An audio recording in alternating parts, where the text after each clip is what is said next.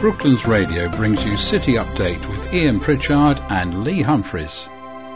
Hello and welcome to City Update with financial wizard Lee Humphreys. This week we'll be burying our heads in the sand somewhat and take a break from looking at the UK's horrendous unemployment projections and instead concentrate on the world stock markets. Now Lee, a few months back, at the end of March I think it was, the world stock markets had plunged.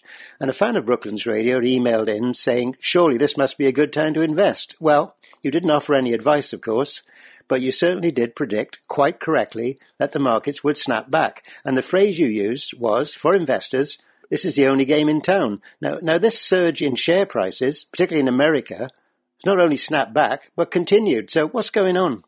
Well, um, you may have seen, uh, Ian, the Nasdaq closed again on Wednesday at another record high. But if you're looking for potential bubbles, then can I point you in the direction of China first? The Shanghai Composite Index is up around 15% in the past fortnight. Monday alone saw a 5.7% increase, um, its biggest gain in five years, incidentally. A front page editorial in the state owned China Securities Journal took most of the credit for the move, um, talking up the prospect of a healthy, as they describe it, bull market, essentially encouraging investors to load up on stocks. And uh, I guess this rally isn't sustainable, is it? Uh, well, um, in the short term, no, I'd, I'd agree with that. But I would point out that the Shanghai index is still down by around 50% from its 2007 high, and that recent Chinese uh, economic uh, data is certainly impressive, particularly in the service industries, actually. Um, although there is always a lingering doubt as to the accuracy of any data that we see coming out of China, especially as we're hearing in the news so much about shortening supply chains and reshoring manufacturing from the East. Well, I guess I was thinking uh, more along the lines of that every time we speak virtually, you let us know that the technology names in particular are hitting new highs. Yeah, uh, that is true. The, the, the longevity of the rally that we are seeing, particularly in US tech names, uh, is bewildering, Ian, I grant you. Uh, but it does give me another chance, at least, to talk about uh, this show's favorite index, the FANG Plus, which rose nearly 5.5% on Monday and a further 2.8% uh, on Wednesday. You'll recall that uh, index is comprised of some of the biggest names in tech in the US and is now up 40% on the year. Good on any year, you'd agree, but one that's been dominated by a pandemic, well, that's pretty special. And what are some of these names in this famous FANG Plus index our listener may have heard about? Well, um, there's, uh, all, there's there's been all-time highs this week for some of our favourite names of, of, this program. Ian, there's Zoom, of course, um, Netflix. Well, we've all been watching that. Peloton. Well, we've all been pretending to go on that, uh, to name a few. But there were a couple of others that also caught my eye. So I guess you're going to talk about Amazon because I saw their shares went over three thousand dollars on Monday. Uh, yeah, I saw that uh, as well. Incidentally, uh, actually, Ian, Amazon's CEO Jeff Bezos is ex-wife has seen her own personal wealth increase by 20 billion dollars this year, which certainly, won't make her any less attractive to some. But uh, the company itself has now joined that exclusive club of being valued over 1.5 trillion dollars, along with Apple and Microsoft. To give you a sort of further indication of how impressive this is as a milestone, the combined value of all 30 companies Germany's main DAX index is just $1.3 trillion. No, let me guess. Uh, Tesla would be the other one, I guess. Yes, uh, that's right. Tesla uh, was the other name I was uh, thinking of uh, that also hit a, a, new high. We love talking about Tesla here, don't we, Ian, on Brooklands Radio. Um, but to me, and probably others, Tesla's advance in its share price um, feels far different to that of Amazon's. Amazon currently has a year-on-year sales growth of 26%, a figure that Tesla could only dream of. And of course, it's yet to make anything close to a profit. Yeah, I get this sense that many long ago stopped trying to make sense of Tesla. I mean, they send men into space, I know that. But I read this week that since its stock market debut 10 years ago, the share price has risen by 4,000%. Is that right? it is. Uh, it's beyond parody, isn't it? Uh, it's actually up 600% in the last 12 months, and I love this. It's also increased 80% since Musk himself tweeted that Tesla's stock price is too high, in my opinion. Even old Elon doesn't get it. But get this the increase in Tesla's share price just in the last week is equivalent to the combined value of GM, Ford, and Fiat Chrysler. The company is now worth three times that of the whole US auto sector by value.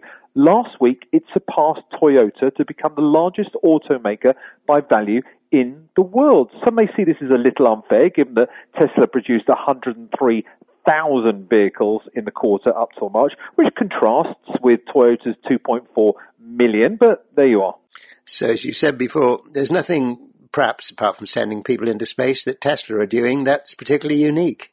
Well, Look, you, you, could, in fact, Ian, make a strong case that it's behind the curve somewhat. Amazon itself last uh, last month made a foray into the self-driving uh, car market with the purchase of an autonomous taxi startup called Zoox for 1.2 billion dollars. The so-called robo taxis, uh, self-driving electric-powered vehicles that can be summoned with the app on your phone. Zoox's strategy does not rely like um, Waymo and Cruise on adapting existing cars with self-driving technology. Instead, it's, develop, uh, it's developing a purpose-built vehicle with no steering wheel that can travel in any direction. Now, that is unique. Unique indeed. And moving back to this side of the Atlantic, but still staying with technology, we've uh, been learning this week, thanks to a Sunday Times investigation, about some alleged awful goings on in Leicestershire, a supplier that Boohoo use. What can you tell us about that?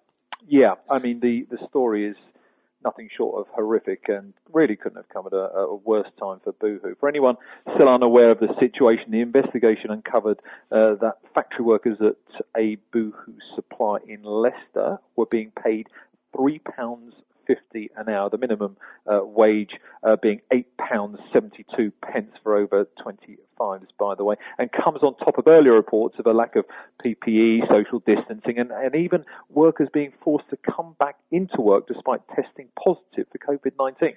Mm, I guess that didn't do a lot for their share prices, did it? Um, well, as of the close of business on Wednesday, the shares were down over 40% from where they uh, closed the previous Friday, pretty much sort of raising all the gains year to date. Uh, the fall from grace actually for this uh, fairly recent uh, FTSE 100 constituent and so once darling of the market is dramatic. Yeah, and some big manufacturers have shied away from it. Amazon, ASOS, and Next, they've uh, temporarily delisted Boohoo from their websites. Uh, it's not going to be good, is it? No, I mean uh, it's, it's not going to be good. It will account actually that those those guys that you were talking about therein will will account uh, for some of the fall in the share price, but but wholesale really um, will be a small part of Boohoo's total sales. More impactful, I think, will be the uh, reputational damage, which will be substantial. The cost of investigation, uh, of the investigation they're about to launch, and one would hope a far better policing of their supply chains in future. However, in regard to the share price specifically, I think something called ESG um, will have accounted for most of the fall. Well, I think I've um, picked up on most of your acronyms and abbreviations, but ESG, that's a new one on me.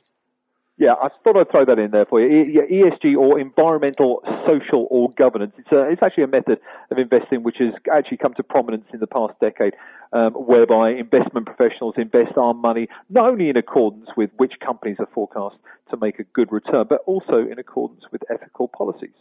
Right. Uh, that something our listener may well be unfamiliar with. Can you go further into that? Yeah, sure, uh, no problem. Let's uh, let's say you don't want to invest your money in Saudi Arabia or China because you don't approve of the regimes. Then there will be funds that mirror those requirements. Likewise, if you don't want your money invested in um, what you see as polluting industries, there will be energy funds that exclude fossil fuel extraction, for example. And likewise, and even less uncontroversially, as with Boohoo, if an investment fund emphasizes the ethical treatment of employees and then uh, they discover that those workers aren't even being paid the minimum wage, well, fund managers will have absolutely no option but to dump the stock almost immediately and thereby push the stock lower.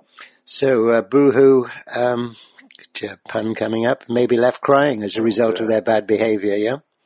But we've seen some good news from the UK housing market, haven't we? We have, and it's long overdue. Yeah, the uh, the UK housing sector has had a uh, real uh, uh, shot in the arm this week. Firstly, um, from something called the Construction PMI or Purchasing Managers Index survey, which saw a very strong rebound in house building in June um, when compared to the month before. And then, of course, on Wednesday afternoon, when the Chancellor Rishi Sunak stood up in Parliament and delivered his not so mini mini budget, we had a further boost and an important announcement about a stamp duty holiday. That's right, he did. Uh, you may not be allowed to go on a real holiday, but at least uh, you can have a stamp duty one.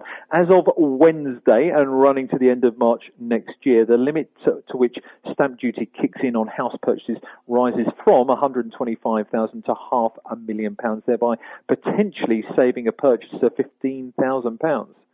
So shares in housing companies reacted well to this. They have to, don't they? Yeah, I mean, very well. Uh, Persimmon, uh, Taylor Wimpey, and Berkeley Group, which is actually incidentally uh, headquartered in uh, Cobham, have all seen rises so far this week of between five and ten percent. Uh, the change to five hundred thousand pounds means that now ninety percent of purchases that occur within the UK are now exempt from stamp duty, uh, which makes it a very well targeted intervention by by Rishi. I, I, don't know about you, Ian, but it certainly feels to me that the Chancellor Sunak's personal stock, a bit like uh, the Nasdaq, is also now trading at record highs.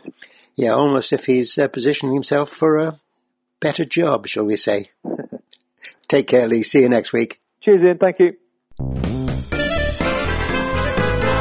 Ian Pritchard and Lee Humphreys brought you City Update on Brooklands Radio.